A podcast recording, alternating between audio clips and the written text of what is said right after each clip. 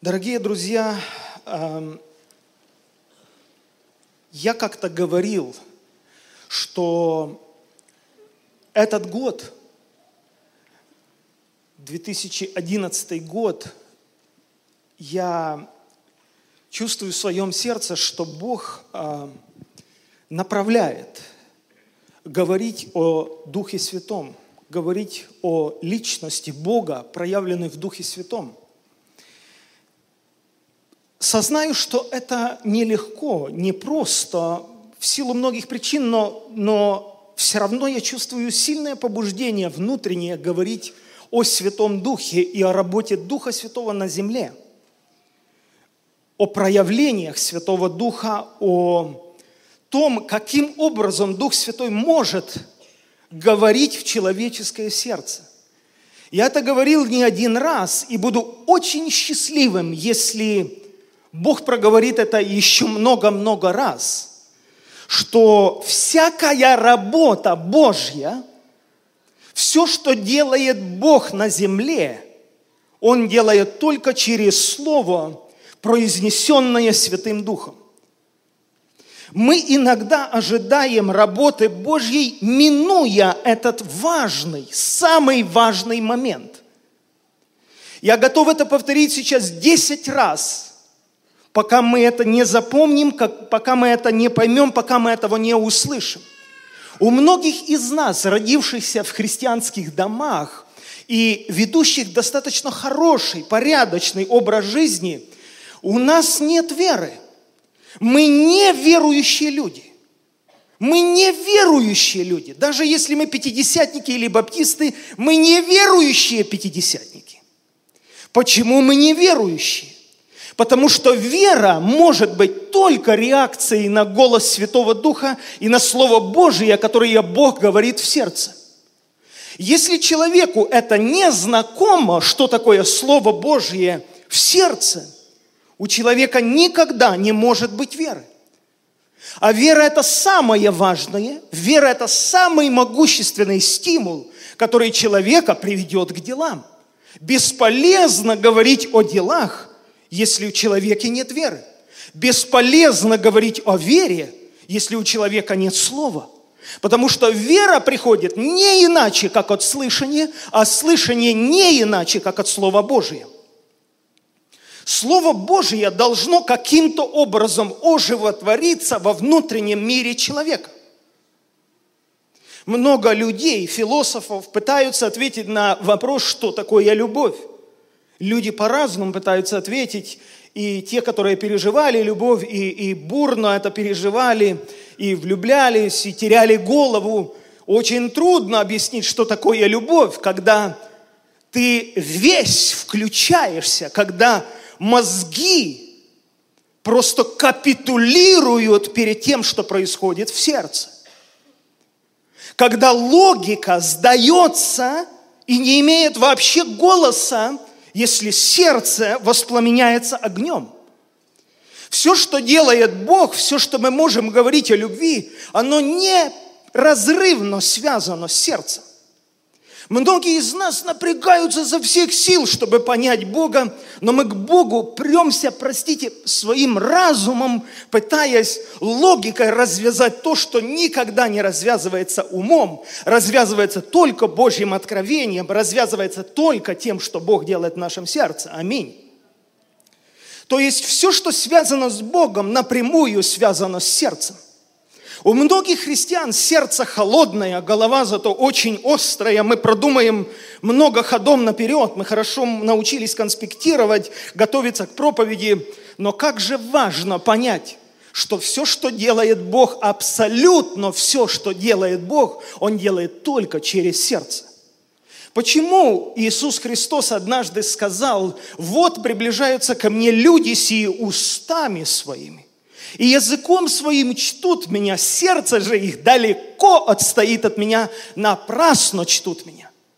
Один раз я оказался втянут в такой очень бурный диалог, нужно ли славить Бога тогда, когда ты не чувствуешь, что ты должен Его славить, или когда твое сердце не участвует в этом прославлении, когда ты просто обязан Его славить, потому что так требует этого Писания – Я не знаю, это сложный, достаточно обсуждаемый вопрос богословии, однако моя точка зрения, что Христос сказал, напрасно эти люди чтут меня, потому что настоящая похвала, она неразрывно связана с сердцем. Это восхищение, это внутренний восторг. И Бог навряд ли согласится принимать хвалу только на устах, если сердце этих людей отстоит далеко. Перед нами сегодня стоит серьезный вопрос. Как активизировать сердце? Как сделать это, этот шок просто электрический, чтобы все внутри вздрогнуло, чтобы все внутри ожило и начало жить? Чтобы мы начали молиться страстно, чтобы мы поклонялись страстно, чтобы христианская жизнь – это это не форма одежды. Христианская жизнь – это не посещение богослужений. Христианская жизнь – это внутренний мир человека и все процессы, которые проходят в этом внутреннем мире человека. Итак, что я вижу и как я понимаю, многие из нас так и не подошли к вопросу вообще – откровения, э, а, когда Бог открывает Слово. Слово всегда было, и оно всегда будет, и оно останется. Небо пройдет, и земля пройдет, слова Господни не придут. Слово было, и оно останется, оно записано, и это наша колоссальная привилегия иметь это Слово. Но есть еще откровение, когда Слово это открывается Духом Святым – и если оно не открывается, оно практически не может ничего производить. Мы обязаны, братья мои дорогие и сестры, говорить об откровении и молиться об откровении непрестанно. Я дерзну сказать, что знаю многих людей, которые просто насмехаются над такими понятиями, как откровение Божье.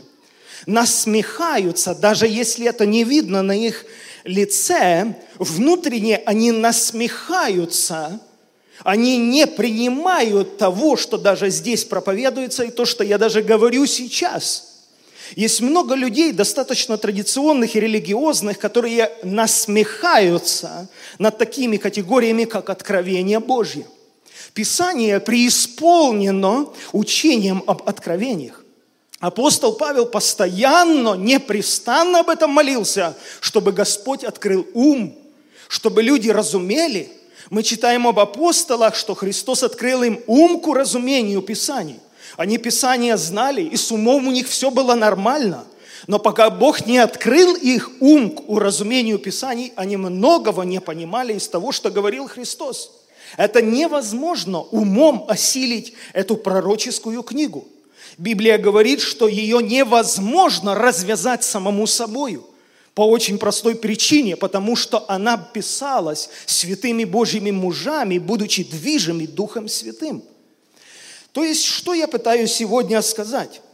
Мне сегодня очень хотелось бы поговорить о том, как создать такую благоприятную среду, атмосферу, в которой Дух Святой начинает разговаривать. Могу ли я зависит ли что-то от меня, зависит ли что-то от тебя. Так убрать свою горницу, так украсить свою молитвенную комнату, так приготовить свою молитвенную комнату, чтобы Дух Святой был расположен заговорить с твоим сердцем.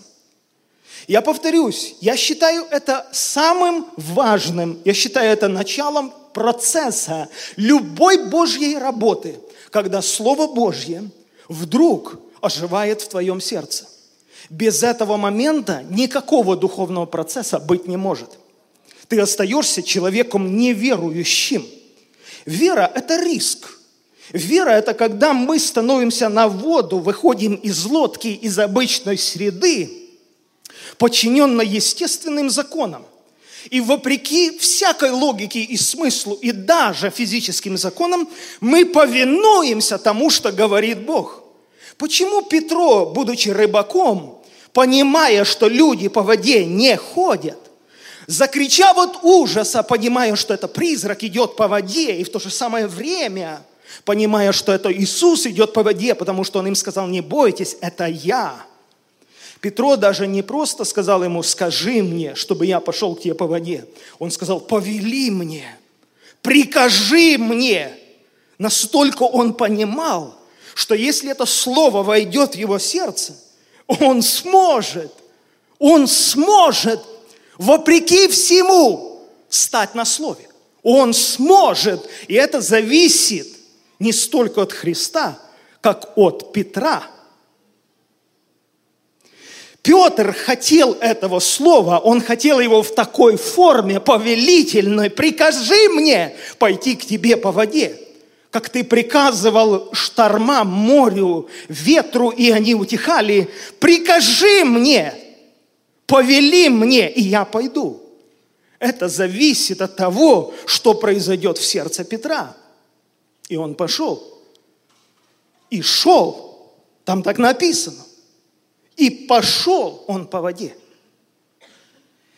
То есть, что я сейчас пытаюсь сказать?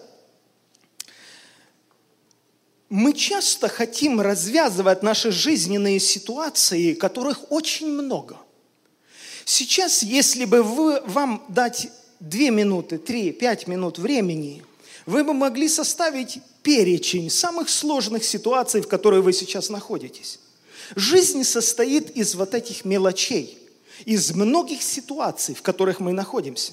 Сложных, простых, неотложных, то есть срочных, менее срочных, добрых, плохих.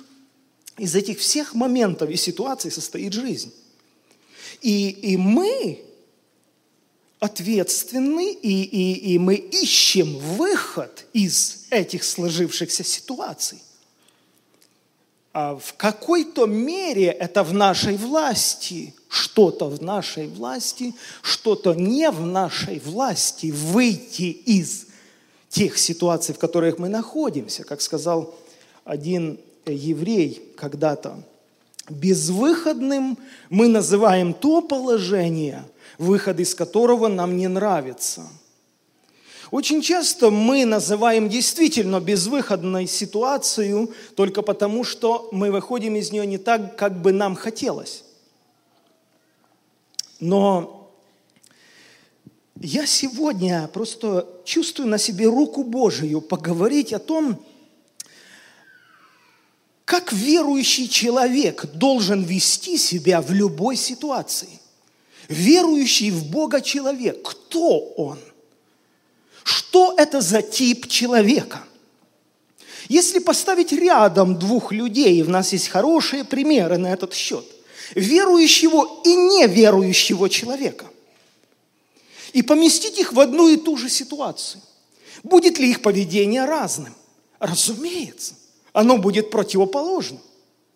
Под понятием неверующий человек, я уже вам сказал, я имею в виду, что муж и жена будут вдвое вместе на одной постели, и один возьмется, другой оставляется. Хотя ходили в одну церковь. Иов и его супруга вместе родили детей. Но когда подули ветры, полились реки, налегли на их строение, оказалось один верующий, другой неверующий. Потому что верующий человек себя ведет очень даже по-другому, чем человек неверующий. И мне бы очень хотелось, проповедуя это слово, верить, что мы будем сегодня исследовать себя и испытывать, верили мы.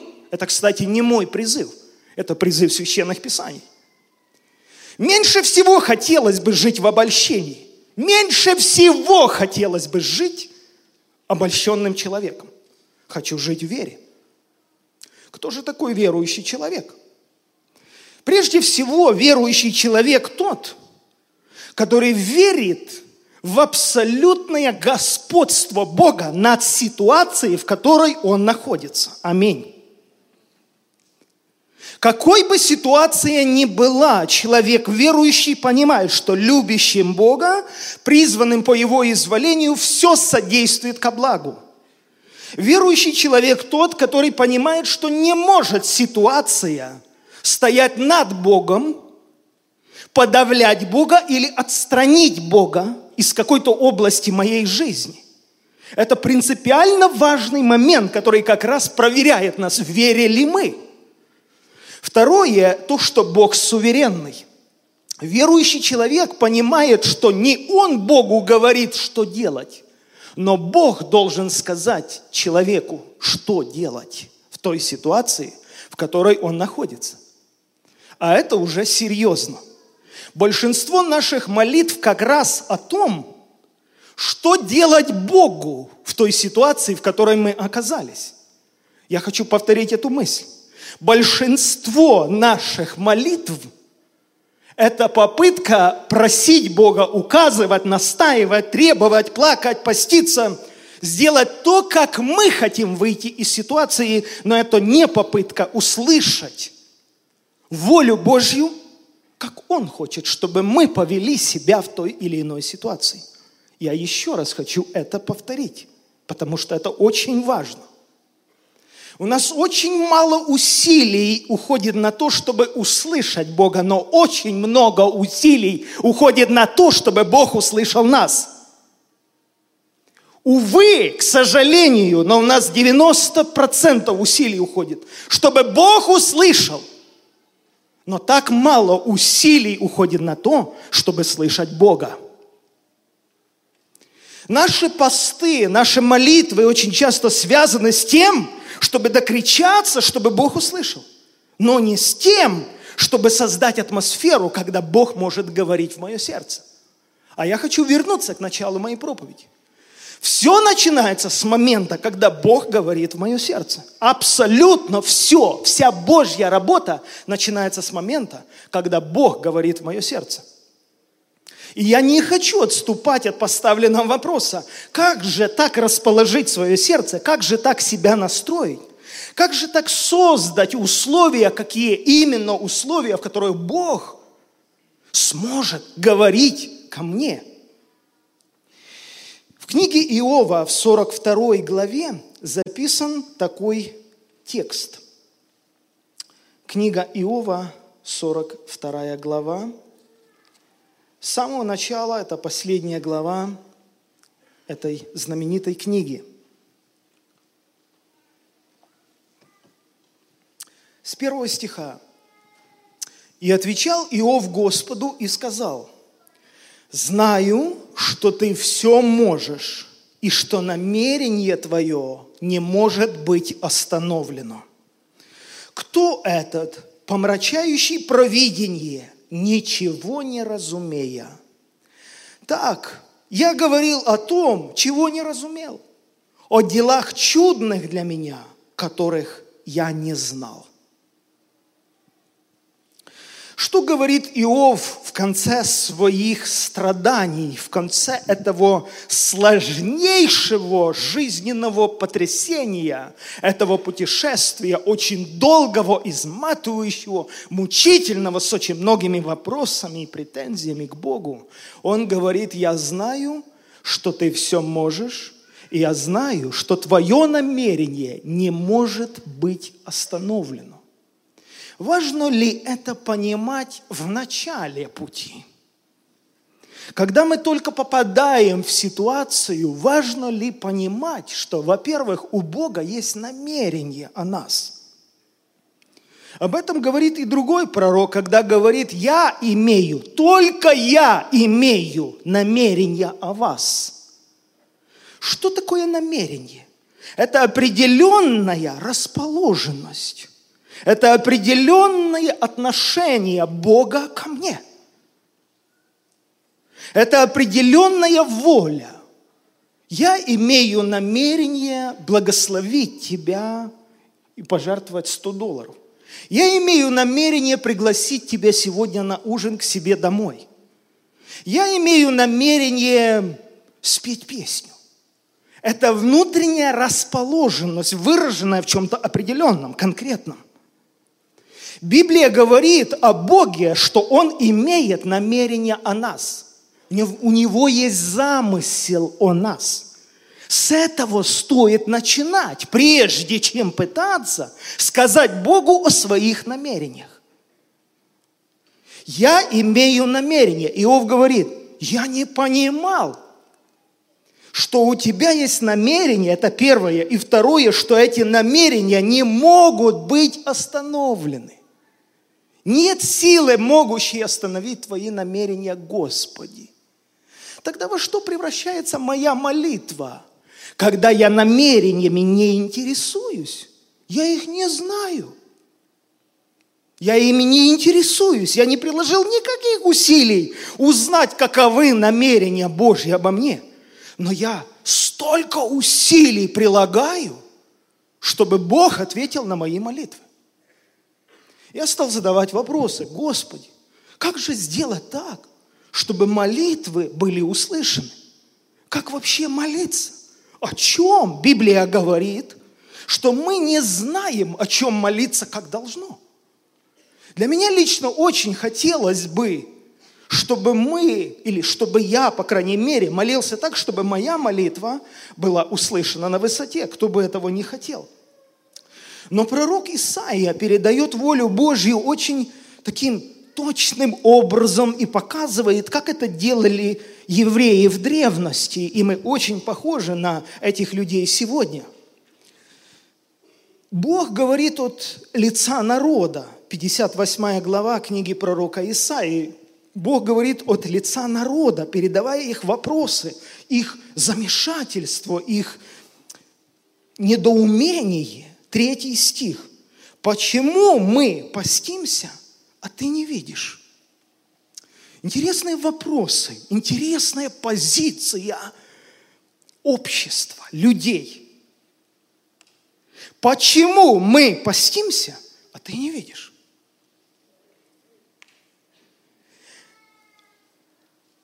смиряем души свои, а ты не знаешь. Господь отвечает. Я хочу повторить. Для меня очень важно, чтобы моя молитва мое смирение и мои усилия были увенчаны успехом. Господь отвечает, вот в день поста вашего вы исполняете волю вашу – то есть Господь берет и преломляет суть этого конфликта, этого недоразумения в отношениях. Он говорит, по идее, в сути, вы свой пост, которым вы усилили свою молитву, усилили свою просьбу, вы пост направили на то, чтобы ваша воля исполнилась, и чтобы эту волю исполнил я, то есть Бог – вы весь пост подключили, вы все свои бдения подключили, вы все силы подключили, чтобы ваша воля исполнилась. Вот вы поститесь для ссор и распри, для того, чтобы дерзкой рукой убить других. Другими словами, вы втягиваете Бога в ваши интриги, в ваши распри, в ваши огорчения, в ваши конфликты, чтобы теперь Бога взять на свою сторону, чтобы теперь Бог боролся с вашими врагами, поборал, чтобы дерзкой рукой убить других, чтобы Бог стал на вашу сторону. И так делает каждая сторона. Николай упомянул сейчас, мы посетили семинар об этом, о, о классическом исламе. И при, приводится пример, я не помню в каком столетии велась война между Францией и каким-то другим государством. И христианская церковь благословляет французскую армию на войну. И это другое государство благословляет церковь на войну свою армию.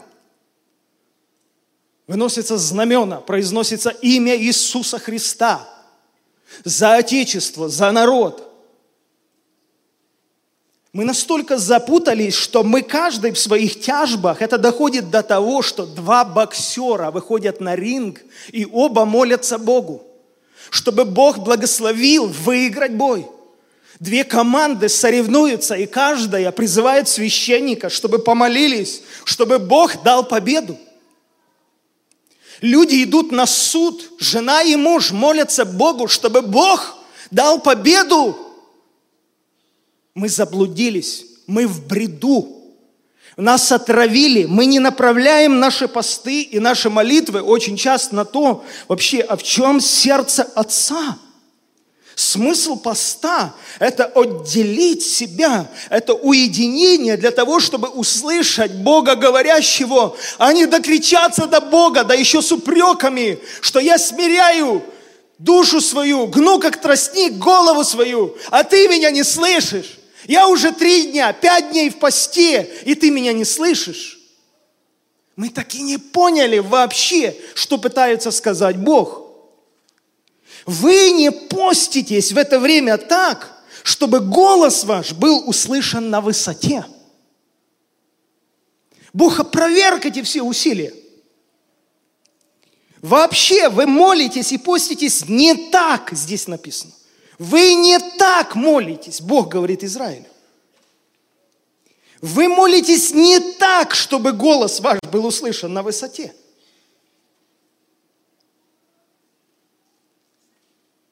Религиозный, традиционный человек, он хочет молиться правильно. И очень часто мы говорим о формах молитвы, там, поста. Люди спрашивают, а вы молитесь там на коленях или нет? А когда вы молитесь, вы голову покрываете или нет? А когда вы молитесь, вы «Отче наш» говорите или нет? – а когда вы молитесь, вы на иных языках молитесь или нет? Слушайте, это настолько сейчас, в данном контексте не важно, что просто не хочется об этом всем говорить. Хочется молиться так, чтобы голос был услышан на высоте. Я встречаю в Библии, Христос молился сильным воплем и со слезами – а Анна молилась так, что ее посчитали пьяной, еле уста ее шевелились. Но молитва того и другого была услышана Богом. Мне сейчас не интересно вообще сама форма молитвы, как она проходит, как много в ней слов, как мало в ней слов, каких именно слов. Мне важно, чтобы моя молитва была услышана. А значит, я хочу молиться Богу угодно. Аминь. Как же молиться Бога угодно? Знаете, весь парадокс как раз состоит в том, что Иисус молился, написано, и был услышан за свое благоговение. И я вот хочу пойти туда, в пятую главу евреям, седьмой стих, и разобраться, за что Иисус был услышан, как Он был услышан – за благоговение. Давайте открываем словарь и читаем. Благоговение – это высшая форма почитания. Иисус почитал Отца. Дети, почитайте своих родителей. Высшая форма почитания. Иисус был услышан, и самое удивительное то, что от смерти избавлен не был. Окажись мы сегодня с нашими понятиями в ситуации с Иисусом, мы бы молились, умоляя Отца об избавлении. Я бы, наверное, все силы сосредоточил на то, Господи, Ты все можешь. Иов сказал, и намерение Твое не может быть остановлено, но Ты все равно все можешь, как Иисус, в принципе, молился и говорил, знаю, Отче, что Ты все можешь. Ты все можешь. Это очень сильное утверждение. Ты все можешь. Ты можешь все. Ты можешь вывести из любой ситуации. То я бы, наверное, молился на месте Иисуса, Господи, Господи, избави, пронеси эту чашу мимо меня. Я бы об этом молился в кровавом поту, чтобы моя воля все-таки была. Иисусу это не составляло труда. Он Петру сказал, я за это один раз упомяну Отцу, и Он пришлет мне 12 легионов ангелов, и они меня избавят. Вы чувствуете, какая разница в том, о чем молился Иисус и о чем молимся мы, каждый в своей ситуации. Он как раз молился, борясь с собой. Там написано, был в борении. Он как раз все силы своей молитвы сосредоточил на том, чтобы себя смирить перед волей Божьей, а не в том, чтобы упросить Бога сделать по Его желанию. Это полная противоположность, противоречие тому, как мы себя ведем в молитвах. Все наши силы, мы подключаем родственников, мы все силы собираем не на то, чтобы узнать, о чем Бог хочет сказать в нашем родстве, что Бог хочет сказать в моей семье, в этих сложившихся обстоятельствах, что Бог хочет сказать моей душе после того, как случилось что-то – мы даже не напрягаем себя подобными вопросами, не говоря о том, чтобы молиться, смиряясь перед волей Божией, мы ее даже не знаем. А Христос как раз все свои силы сосредотачивал на обратном.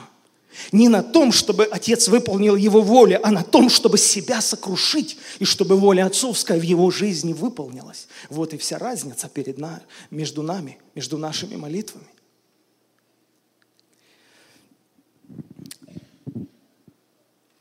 Что происходит, друзья? Что происходит, если свести наш разговор, то, о чем я сейчас говорю, к, к одной простой формулировке, практически это выглядит так, кто кому должен говорить, что делать?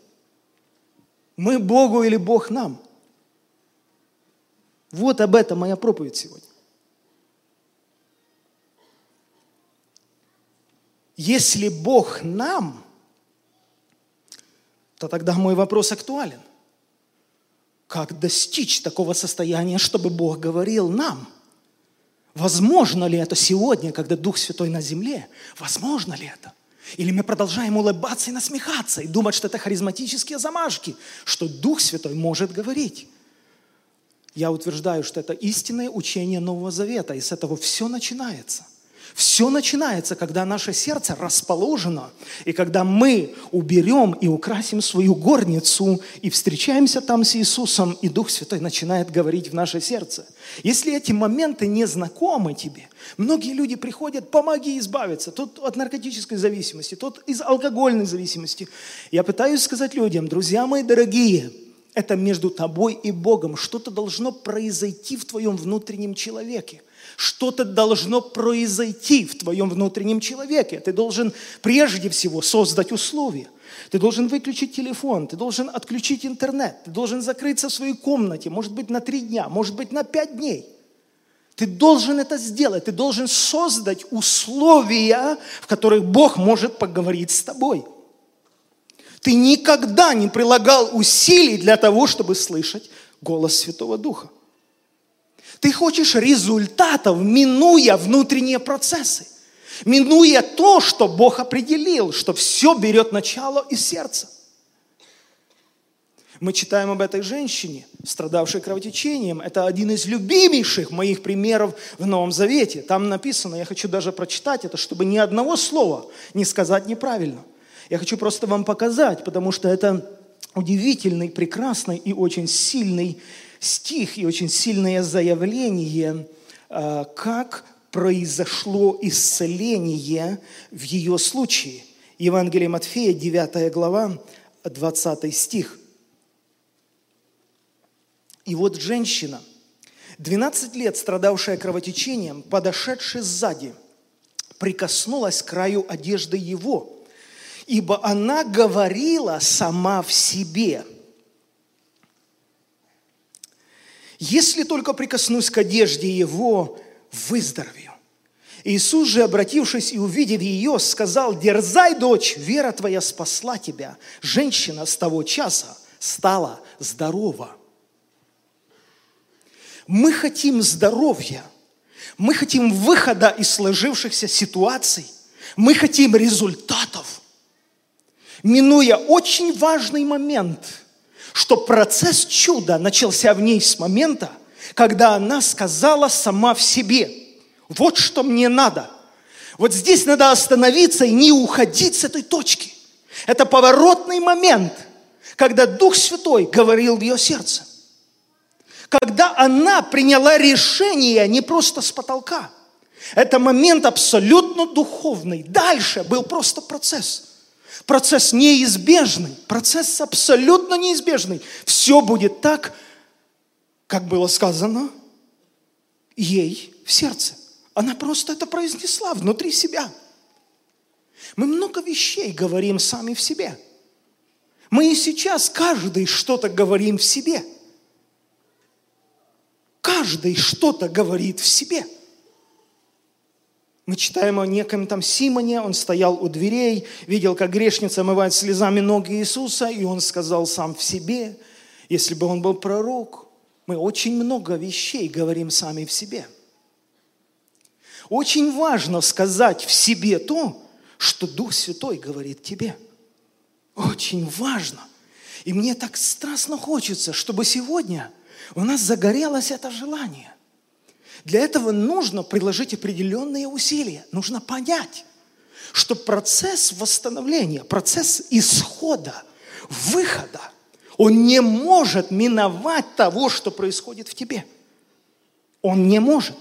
Не ищи помазанников, я тебе скажу. Не ищи, не надо ни за кем бегать.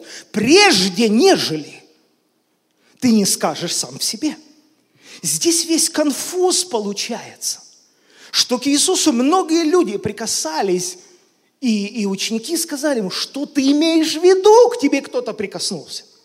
Потому что прикосновение было очень разным.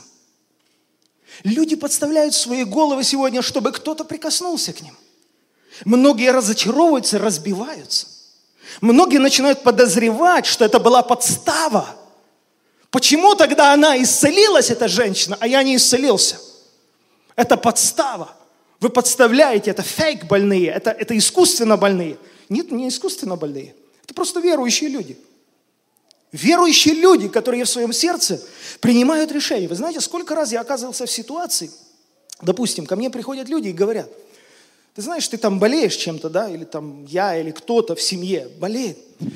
Я болел тоже такой болезнью, говорит человек. У меня тоже были такие же проблемы, как у тебя. Ты знаешь, я молился, я не раз был в таких ситуациях. Ты знаешь, я молился, и Господь мне что-то открыл. Господь мне открыл, что нужно вот что сделать. И человек дает рецепт. Я, говорит, тебе свидетельствую, что я моментально получил исцеление. Что делаю я? Я говорю, ты можешь Богом вообще поклясться, что ты исцелился? Могу. Я делаю все точно так же, мне ничего это не дает. Ничего не дает. Есть люди, которые пробуют делать то, что сказал Исаия царю Езекии. Там какие-то смоквы, прилагать к нарывам каким-то. Люди пытаются народную медицину как-то интерпретировать Библии. Все это работает отчасти. Если мы говорим о чуде – то рецепты эти должен получить каждый свои. Они были, могут быть совершенно странные, но они личные, они твои. Если ты его получишь, ты получишь свое чудо. Амен. Ты должен это получить свое сердце. Многие бегают по рецептам, спрашивают. Потом еще тема или мода такая ходить к пророкам. Господи, удержи меня просто от осуждения или критики. Не хочу прикасаться к этому вообще. Я хочу просто вдохновить нас, что сегодня время всем пророчествовать самим. Сегодня время, то, что сказал апостол Павел, я хочу, чтобы вы все пророчествовали. Все пророчествовали. Сегодня пришло время провещевать то, что дает Дух Святой. А если Дух Святой не дает, это не проблема Духа Святого, это проблема моя. Почему Дух Святой не дает? Сегодня время пророчествовать. Сегодня время Духу Святому провозглашать через наши уста. И в жизнь других людей, и прежде всего в жизнь своих детей, и жизнь свою. Время пророчествовать. Что такое пророчество? Чем мы боимся пророчеств? Пророчествовать – это проклеймин. Это провозглашать то, что Дух Святой говорит. Что сделала эта женщина? Она пророчествовала. Что сделала эта женщина? Она пророчествовала. Что она пророчествовала? Пророчествовала себе. Если я прикоснусь к нему, я выздоровею. Что, это все пророчество? Да, это все пророчество. В ее случае это ее пророчество. Что она делала? Она провозгласила то, что Бог положил в ее сердце. Она это произнесла, она это сказала. Это стало расти в ней. И эта вера дает ей теперь стимул и дерзновение найти Христа и прикоснуться к Нему. Это и есть дела веры – Другой делает то же самое, и это никогда не рассматривается как дела веры. Дела веры – это твое прямое послушание тому, что Бог сказал тебе. Не важно, что Он сказал. Главное, что Он сказал и что Он сказал тебе. Это и есть дело веры. Через это мы наследуем праведность. Праведность приходит от веры. Я вас умоляю, христиане, хотите на колени стану, не уходите от этого святого момента. Не уходите. Здесь начинается вся духовная жизнь. Здесь начинается христианство. Христианство начинается с момента слышания Бога в своем сердце. Из послушания тому, что Бог говорит в твоем сердце. Из того, что ты начинаешь провозглашать то, что Бог сказал в твоем сердце. Из того, что ты начинаешь делать то, что Бог сказал в твоем сердце. Твое чувство достоинства вырастает в этом. Ты становишься смелым. Ты перестаешь угождать людям. Тобой нельзя манипулировать. Ты становишься человеком, подчиненным Христу. Тобой нельзя манипулировать. Ты становишься свободным в Иисусе Христе. Ты становишься детем Божьим. Почему? А потому что все, водимые Духом Божьим, суть дети Божьи. Скажи аминь на это. Это и есть церковь. Это и есть тот замысел, то намерение Божье, которое Он имеет о нас. В чем это намерение состоит? В слышании голоса Святого Духа. Дух дышит где хочет, и голос Его слышишь. О ком это? Так бывает со всяким рожденным от Духа, сказал Христос. Голос Его слышишь. Если ты не слышишь голоса Божьего, может быть, ты не рожден от Духа. В чем проблема? Поэтому я верю, что для того, чтобы слышать голос Духа Святого, надо создавать определенные условия для того, чтобы Дух Святой начинал говорить в тебе. Иначе мы молимся не о том вообще – я начал свою проповедь с того, что сказал, мы не знаем, о чем молиться, как должно. Сам же Дух ходатайствует за нас, то есть вместо нас воздыханиями неизреченными. И испытывающий сердца знает, какая мысль не у меня, а какая мысль у Духа. Какая мысль у Духа? Дайте возможность Духу молиться. Дайте возможность Духу Святому молиться. Не надо спешить умом говорить Богу, что делать и как делать, и когда делать, и сколько делать. Я мечтаю, чтобы это пришло в церковь, потому что это родит веру. Аллилуйя. И вера, вера поведет нас к делам. Один только пример перед молитвой. Замечательный пример из жизни Давида – это первая книга царств, 30 глава. Первая книга царств, 30 глава. Давайте посмотрим на эту ситуацию. В третий день после того, как Давид и люди его пошли в Секелаг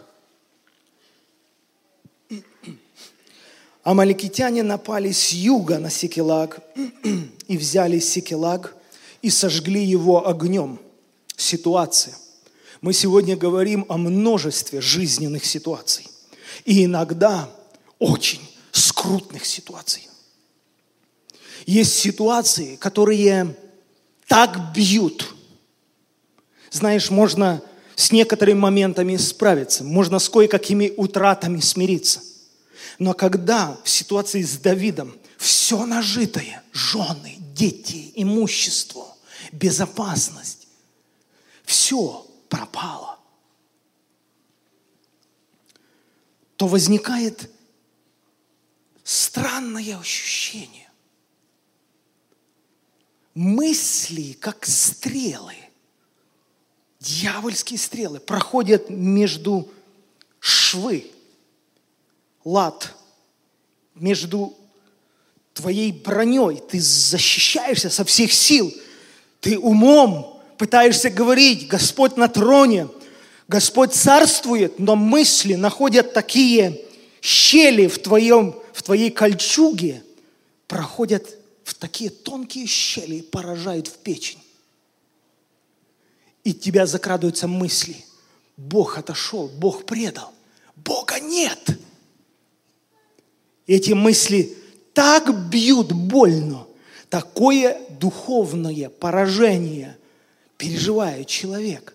И с ситуацией тоже надо справиться. Потому что как только стрелы поразят веру, ты, ты не жилец. Почему апостол Павел сказал послании к Ефесинам, возьмите все оружие Божье, а больше всего, а наипаче всего, возьмите щит веры, которым вы сможете угасить все раскаленные стрелы лукавого. Больше всего. Из всего все оружие нужна вера. Но вера, я повторяю, это такое интересное состояние, что оно не может быть стабильным. Оно напрямую зависит от того, что Бог говорит в сердце. Если Бог перестает говорить в сердце, вера угасает. Вера напрямую зависит от откровения. Есть откровение. Вот есть откровение на ситуацию, есть вера. Нет откровения, нет Божьего Слова, нет вразумления – ты пальчиками дна не можешь достать, ты, ты тонешь, тебе надо на что-то опереться, тебе что-то надо, тебе нужно свидетельство в сердце, хоть какое-то, но ты захлебываешься, ты не можешь, ты не можешь быть на поверхности, ты тонешь. И вот это дно, вот этот камушек я называю откровением. Ты должен на чем-то остановиться – Потому мы говорим, что вера, она, она напрямую зависима от того, что скажет Бог. И вот они приходят, женщин, и всех бывших в нем от малого до большого не умертвили, но увели в плен и ушли своим путем. И пришел Давид и люди его к городу, и вот он сожжен огнем, а жены их, и сыновья их, и дочери их взяты в плен – и поднял Давид и народ, бывший с ним, вопль, и плакали, доколе не стало в них силы плакать. Но вы знаете, сколько раз, я не настолько еще старый человек, человек в средних годах, но сколько раз я уже видел, что слезы ничего не решают. Отсюда, наверное, родились такие поговорки в России от ее многострадальческой истории. Москва слезам не верит, слезами горю не поможешь. Люди плачут, плачут, много людей. И ты ничего не сделаешь с этим. Сердцу не прикажешь, оно просто плачет. И люди плачут. И эти мужчины плакали, пока у них не стало силы плакать. Взяты были в плен и обе жены Давида, Ахинаама, израильтянка, Авигея, бывшая жена Навала – Давид сильно был смущен. Сильное поражение. Сильное поражение, смущение, состояние смущения. Мысли, они, знаете, как коробочку зажаты. Ты, ты, ты дергаешься, но ты чувствуешь, тебя так заковали. Все, что может найти разум, он, он уже цепляется, глотается за, за последний глоток кислорода, но тебя держат под водой. Просто ты, ты уже глотаешь этот ил, а, а а разуму нет кислорода. Он отказывается работать. Сильно был смущен, так как народ даже, который был с ним, хотел побить его камнями.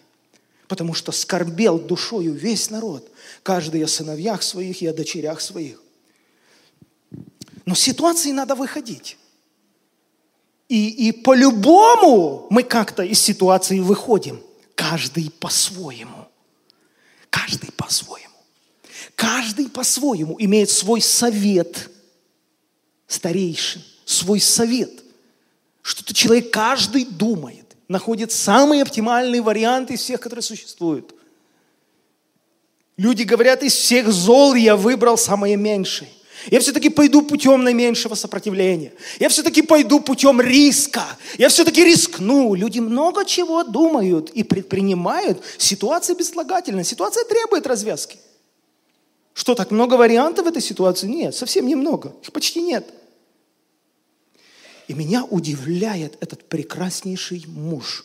Он меня не перестает удивлять в большинстве своих случаев.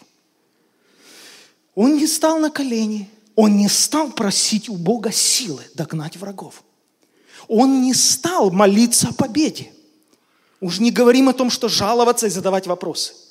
Они выплакались. Потом встает вопрос, что будем делать? Встает вопрос, что будем делать, господа?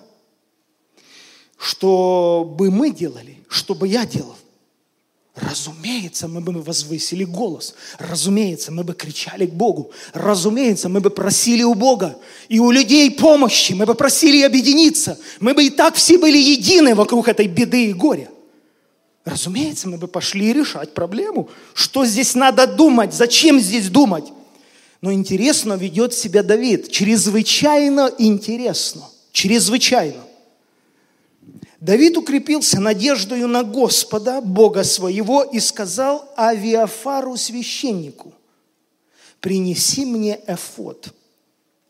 И принес Авиафар эфот к Давиду, и вопросил Давид Господа, говоря, преследовать мне это полчище, догоню ли я их? Слушайте, если быть предельно откровенными, вопрос предполагает – разный ответ. Правильно или нет? Ответ мог быть «преследуй», ответ мог быть «не преследуй», бесполезно. Ответа могло не быть вообще – У Давида в практике это повторяется много раз. В разных ситуациях, в военных стратегиях Давид спрашивал у Бога. Давид хотел опереться на что-то, прежде чем что-то делать. Прежде чем о чем-то молиться. Прежде чем во что-то инвестировать свои силы. Прежде чем предпринимать какое-то действие, Давид, за ним шли люди. Это не просто его личные решения. За ним шли люди – он был лидером. Там было много голосов других. Люди советовали, предлагали. Но он опирался, хотел опираться на то, что скажет Бог. Потому он вопросил Господа, поставил вопрос принципиально. Конечно, терзает любопытство. Что бы было, если бы Бог сказал, нет, не иди? Терзает серьезнейшее любопытство. Неужели правду не пошел бы? Неужели бы не предпринял никаких попыток? Неужели он настолько серьезно хочет знать волю Божию и повиноваться этой воле Божьей? Много сомнений, даже сомнений, даже у меня. Но сам факт того, что он спрашивает у Бога, удивляет. И сказано ему, преследуй, догонишь и отнимешь. И это было основание. Это была почва. Вы чувствуете, на каком пьедестале было Слово Божие? Какое уважительное отношение было к тому, что скажет Бог? Человек не напрягал никаких усилий, прежде чем не проговорит Бог – И пошел Давид сам и 600 мужей, бывших с ним, и пришли к потоку Васор. И усталые остановились там. И преследовал Давид сам и 400 человек. 200 же человек остановились, потому что были не в силах перейти поток Васорский. И нашли египтянина в поле, привели его к Давиду, дали ему хлеба, он ел, напоили его водою. Дали ему свок, смокву, изюму, он ел, укрепился, потому что не ел и не пил три дня и три ночи. И сказал ему Давид, чей, чей ты? Ты откуда? Он сказал, я египтянин, раб одного амаликитянина, и бросил меня господин мой, потому что уже три дня, как я заболел. То есть это отрок, египтянин, которого бросило то полчище – которая забрала пленников Давидовых. Он продолжает рассказ свой, говорит, мы вторгались в полуденную часть Кирети и в область Иудину, из Секелак сожгли огнем. И сказал ему Давид, доведешь ли ты меня до этого полчища? И сказал он, поклянись мне Богом, что ты не умертвишь меня и не предашь меня в руки моего хозяина, и я доведу тебя до этого полчища. И он повел его, и вот амаликитяне рассыпались по всей той стране, едят и пьют и празднуют по причине великой добычи, которую они взяли из земли филистимской и из земли иудейской. И поражал их Давид от сумерок до, вечи, до вечера другого дня, и никто из них не спасся, кроме 400 юношей, которые сели на верблюдов и убежали. И отнял Давид все, что взяли амеликитяне и обоих жен своих, отнял Давид. И не пропало у них ничего, ни малого, ни большого, ни из сыновей, ни из дочерей, ни из добычи, ни из всего, что амаликитяне взяли у них. Все возвратил Давид. И взял весь мелкий и крупный скот, и гнали его перед своим скотом, и говорили, а это уже добыча Господа. Как делаю я? Когда есть в сердце какое-то желание, для меня очень важно удостовериться, что это желание от Господа. Так говорит Библия, что Бог производит нас хотение и действия по своему благоволению. Все отталкиваться должно от Его благой воли, от Его благоволения. Это первооснова, это начало. Послушайте, это моя обязанность, это моя ответственность. Убедиться – Прежде чем что-либо делать, прежде чем даже молиться о благословении того дела, которое я намерился делать, это моя ответственность убедиться, что это хотение, произведенное Господом в ответ на Его благоволение. Как я это делаю? Проверяю свои мотивы. Я посвящаю время, недели, месяцы, годы. Я веду список я записываю все свои чувства, которые посещают меня всегда, когда я об этом думаю или молюсь. Я говорю, Господи, испытай сердце мое. Сколько в нем примеси, сколько в нем амбиций, сколько в нем желания кому-то что-то доказать. Развей все это, Господи. Развей все это, как шелуху во имя Иисуса Христа. Удали это из моей жизни. Испытай мое сердце. Проверь, откуда и какой ветер принес эти желания. Откуда родились эти мысли. Твои они или мои, Господи? И когда это проходит время, и эти мысли возрастают, и ты в них укрепляешься, и они тебе доставляют радость, и ты чувствуешь, что в этот момент ты славословишь Господа, и ты понимаешь, что это не твое, что это было в веках, что это Божье, что этим когда-то занимался Авраам, он об этом молился, он пытался это передать другим поколениям людей. Ты понимаешь, что ты вошел в труд чей-то, что ты не просто пуп земли, который начал какое-то служение, что ты часть того, что делали отцы твои, что ты перенял ту эстафету, которую несли другие сподвижники веры. Твое сердце исполняется глубочайшей благодарности, и у тебя никогда не будет гордости. У тебя будет смиренное сердце и разумение, что ты делаешь то, что делали другие люди до тебя – мне так хочется, чтобы это просто вросло в нас, нашло в нас место, чтобы наши сердца были открыты к такой работе Святого Духа.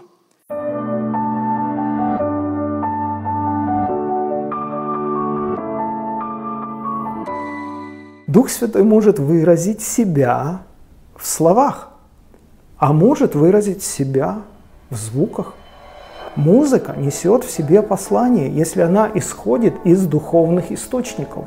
Если музыкант передает то, что переживает на момент общения с Духом Святым. Бога не заботит, в каких именно песнях мы выражаем Ему свое поклонение. Это должно быть поклонение в Духе и в истине.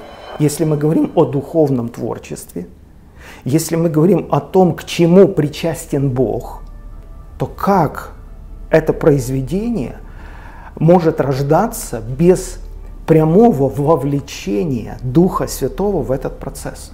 Я где-то читал об одном человеке, выдающемся э, музыканте. Он всегда на всех своих концертах оставлял одно место свободным. И никто не знал, с чем это связано. И только уже перед смертью этот человек в одном из интервью сознался, что я всегда на всех своих концертах оставляю одно место для одной важной личности, которая там незримо присутствует. Все свои концерты он посвящал только этой личности. Этой личностью был Иисус Христос. И человек сказал, с этим связан успех. Это такое сплетение духовных переживаний и твоего интеллекта, ты вовлечен в это так или иначе. Ты понимаешь, что ты делаешь, но ты жонглируешь словами, ты подбираешь наиболее точные термины, чтобы они отображали твои духовные переживания на момент этого сверхъестественного переживания в общении с Богом. Вы прослушали фрагменты из курса «Практика хвалы и поклонения». Приглашаем вас пройти онлайн-обучение вместе с другими студентами на платформе forspirit.org. Набор в группу уже открыт. Не пропустите этой возможности.